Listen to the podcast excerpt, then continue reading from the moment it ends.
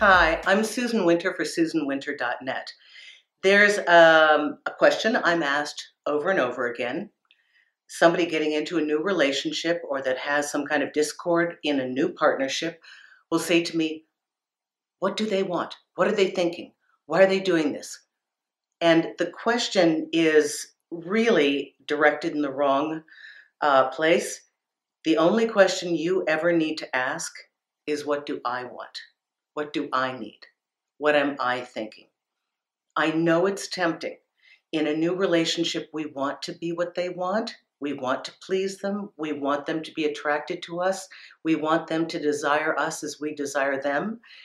But doing that, putting all of our attention and focus on how do they feel about us? How are we doing? Do they want us? What are they doing? What are they thinking?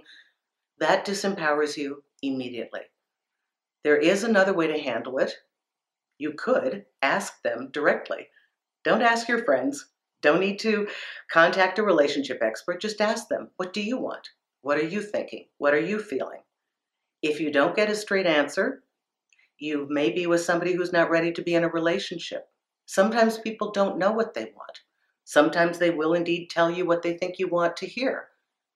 But as long as you know what you want, there is another approach if that fails, and that is to use the monologue. The monologue is an approach that I learned years ago that is very effective. It is a one way uh, series of statements that simply reveal your position. They don't require dialogue or interaction, so you're not putting your partner on the spot. It could be as simple as the sky is blue, the grass is green, and I want to live in Spain.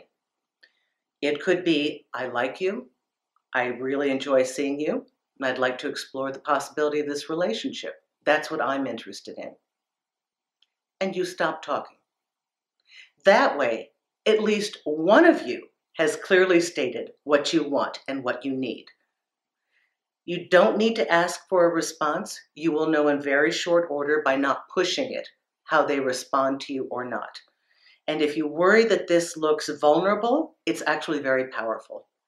I know we're so often hesitant to reveal our hand, but if you really know what you want, the best thing you can do is put it out there.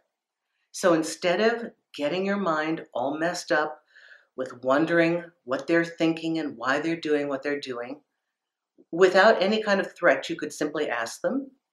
And if that doesn't work, try the monologue technique. State what you know of yourself without con- uh, condemnation of them and without criticism. Just what you want. See how that goes for you. I think you'll find so much more power in stating your truth than trying to second guess theirs. I hope this works for you. I know it's worked very well for myself and for my clients.